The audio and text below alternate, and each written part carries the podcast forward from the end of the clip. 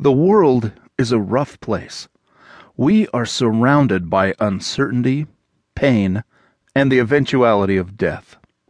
Is there more to life than just what we see? Is God real? If He is, how can we know? I mean, really know. I only use italics when I'm not kidding around. Is there a way to be certain God exists? Yes, there is, and I can prove it. Religion is big on faith. Many religions say that there are mysteries man is not meant to know.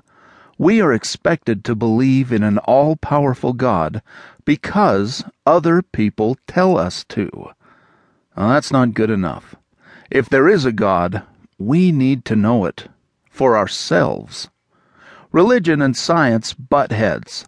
Science says, if a thing exists, there must be tangible evidence and proof. Religion says, God demands our unquestioning faith and devotion. Just accept it and don't be blasphemous. With due respect to both institutions, my view of the universe is this.